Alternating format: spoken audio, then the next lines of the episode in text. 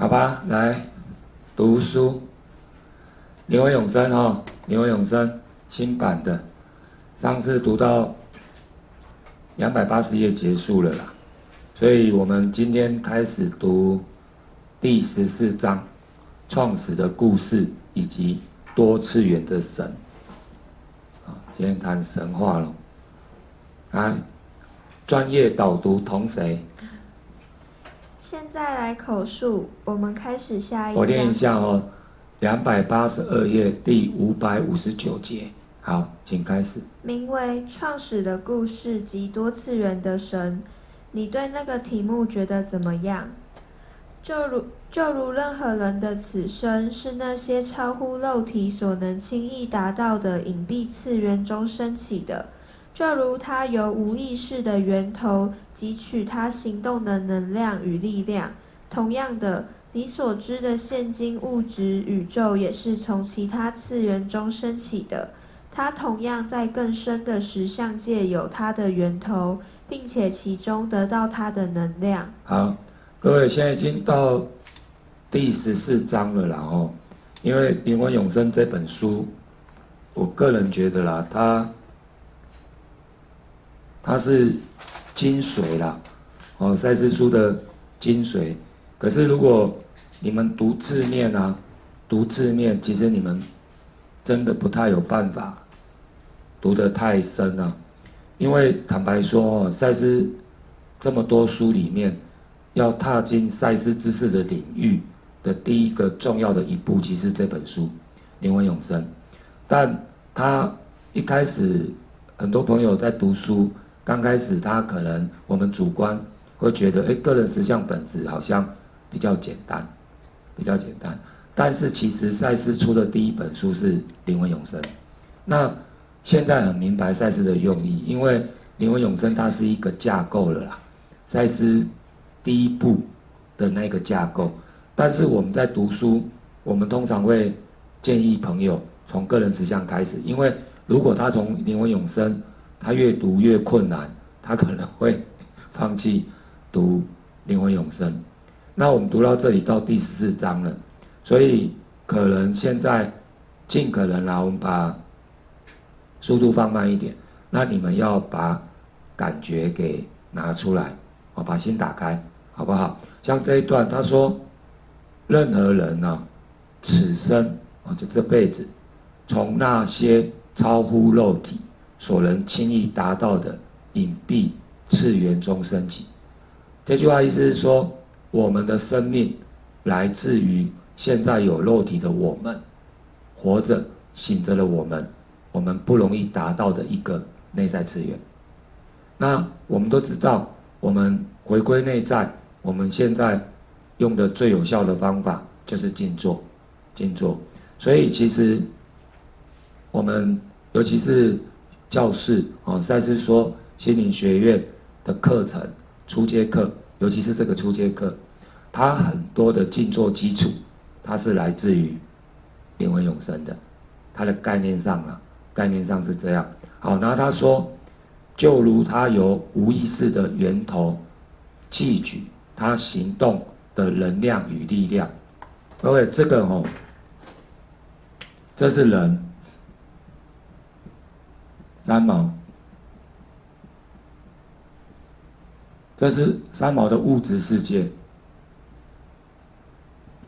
这是自我肉体。他这句话的意思是说，其实我们的生命啊。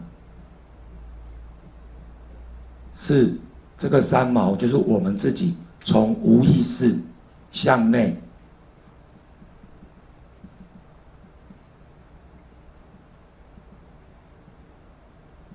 拿到一个我们最能明白的语言，叫创造性能量。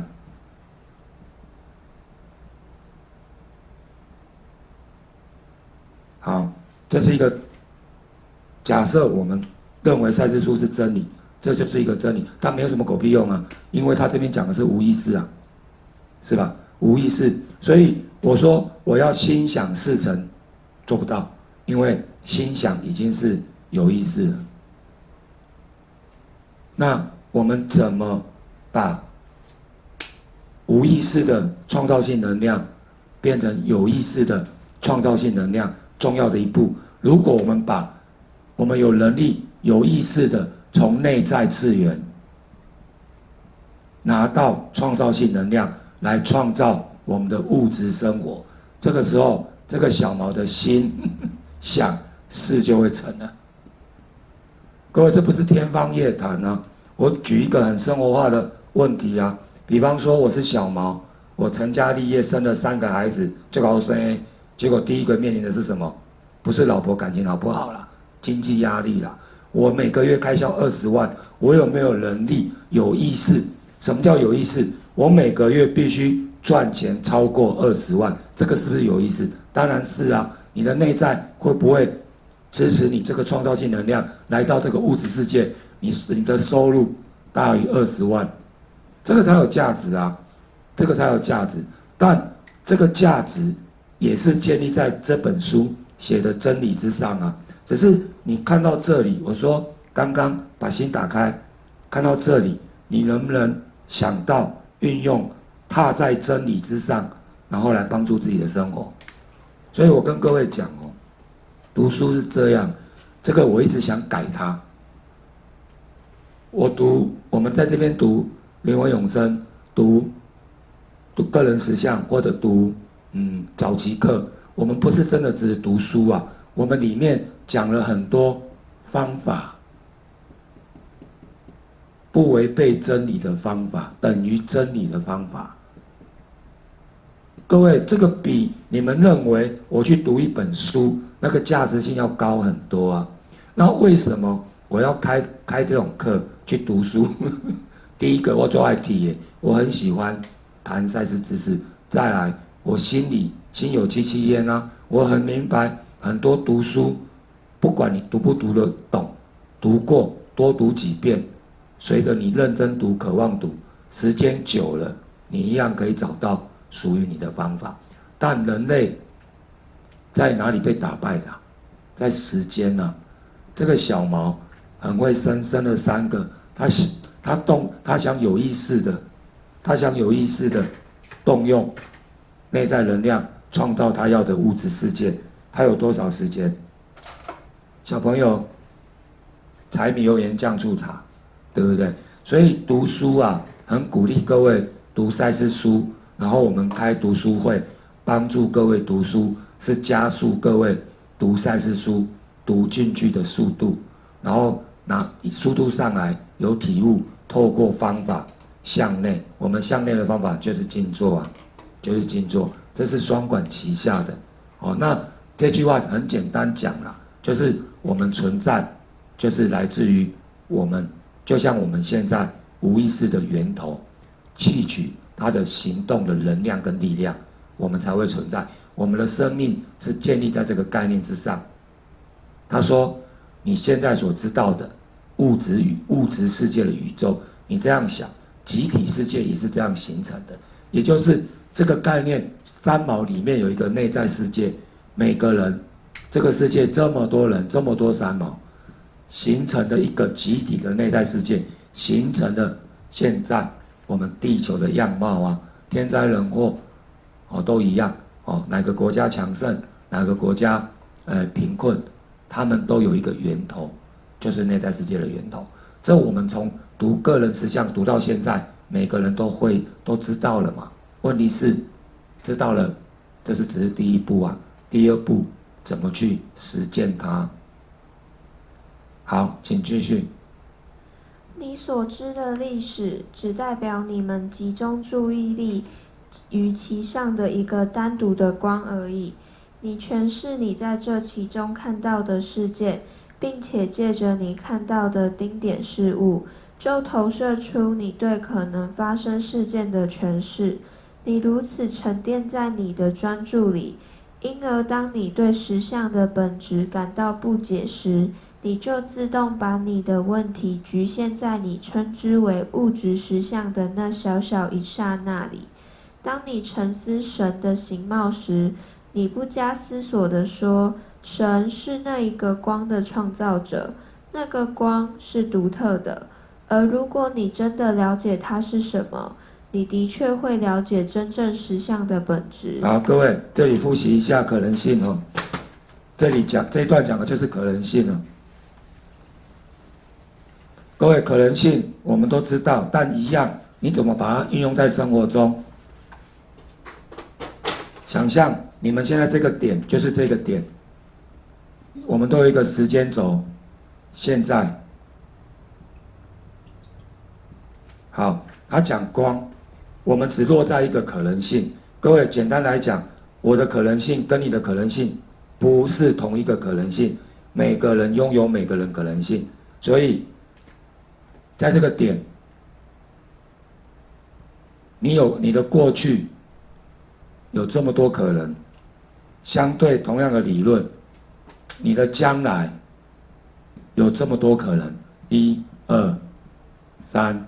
四，我是举例哦，一二三四五，我是举例，你在这里，但是很吊诡的是，很抱歉，你只你目前所认为的过去只有这一条，所以你认为的将来也有只有这一条。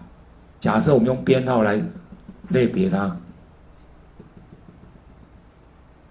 这在命运里面像固定了。你认为的过去是二，你看到了将来就是二，所以当如果你有能力看到一个过去的你是四，你就有能力创造一个将来本来不存在的事，这叫改变命运呢。但是改变命运的基础是这段话，这段话你认我们认为我们的生活将来是恶。过去的历史是恶，创造这个历史的，你可以说不是人的，你说啊是神创造了这个历史。我们认为的神创造了这个历史。我现在给你们一段话，记住哦，所有的年代，所有的年代，这句话要记得它，所有的时代的所有人。都创造了一个神，神是意志啊，或意象，后面会讲。所以古人明朝，明朝那个小毛，他认为的神跟现在的神根本不是同一个神，神也在变为里。好，这个这这一章的观念是可能性，又把神的概念拉进来了。这句话先听一下。现在这个年代，我们每个人创造了一个。属于我们自己的神，不管这个神，你说老师没有啊？我说的释迦牟尼佛是佛教的那个释迦牟尼佛，不是的。有多少人就有多少尊释迦牟尼佛。好，请继续。你所认为的历史，只代表了无限可能性中的一条细线，只是你目前沉浸在其中的那个可能性而已。它并不代表你们族类的全部人生或肉体活动的总目录，也说明不了肉体生物的故事。他们的文明、战争、快乐、技能或胜利，实相远比你目前所能假设或理解的更变化多端、丰富的多，且无法形容。如你所以，如你所以为的，以及被你们科学家所分类的进化。只代表了进化的可能路线之一，也就是你目前沉浸在其中的那一个可能性。好，他用“沉浸”这两个字，我觉得很好哦。你们去想一想，各位，假设我用一个简单的答案呢？假设我现在生活过得痛苦了，我给你的答案很简单，因为你沉浸在你沉浸在你曾经记忆的过去的某个情感氛围里。我再讲一次。你现在不管哪个面向痛苦了，现在哦，当下，不管是爱情、事业、财富、健康，让你感到痛苦跟辛苦，原则上你是沉浸在过去，在你的记忆里，过去那个可能性，你认为唯一的可能性的情感里。好，这个答案，你们可能会聪明的同学会想，哦，安内就干单的哟，我从我要改变，我不再我要变快。开心呢？开心，你只要有能力改变你记忆版本里面的那个可能性，你的命运就变你变了。难度在这里呀，难度在这里。那我曾经教过你们复习记忆，我们有肉体的时候，记忆有惯性，我们没有办法，我们其实并没有办法改掉记忆，但我们可以改掉记忆的什么惯性？方法是什么？也就是说，我以前的事让我好痛苦，我怎么某种程度贴近真理，改变我的人生？我重启，我用更白话，我重启一段。我要的新的创造力，就是重启一段新的记忆。但旧记忆你没办法改变它，你没有办法假装它不存在啊。我们自然记得什么事啊？如果今天你自然记得早上起来，自然记得，哦，哎，我记得老公好爱我，爱我爱了十年。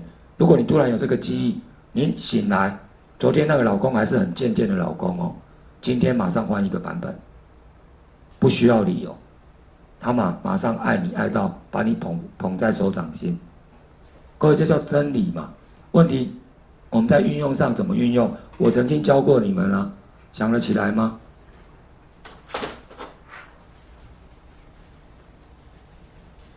你怎么改变过去的记忆？我们讲一个理论嘛。我们说，现在的我们，是因为我们参考了过去，也参考了将来，才会形成现在的我们。实现同时性的主要论述是这样。各位，你们读赛事书哦，有时候你们刚开始会不符合逻辑，这个是不符合逻辑，你会把它拿掉，没有问题。但你读着读着，你开始慢慢好。虽然不太懂，但你接受不符合逻辑的论述，但这个时候你就要开始去思考这些感受、这些语言、这些条件，我的感受是什么？你开始要从感受里找到支撑你实践的感受、真实的感受。这句话练着练着，思考思考着。好，那我们回到这个话题，现在我们的痛苦是因为我们记得。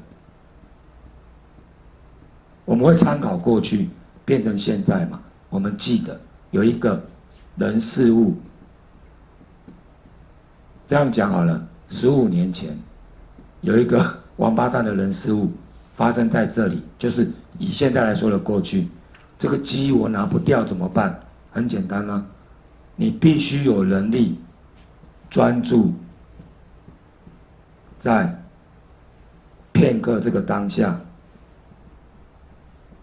带着你真实的渴望，专注在当下，认真的活在当下的每个片刻，每个片刻。假设这是带给你痛苦，过去的人事物啦，结果你开始有能力专注在当下每个片刻。听好了，片刻才有力量，就是当下是威力点。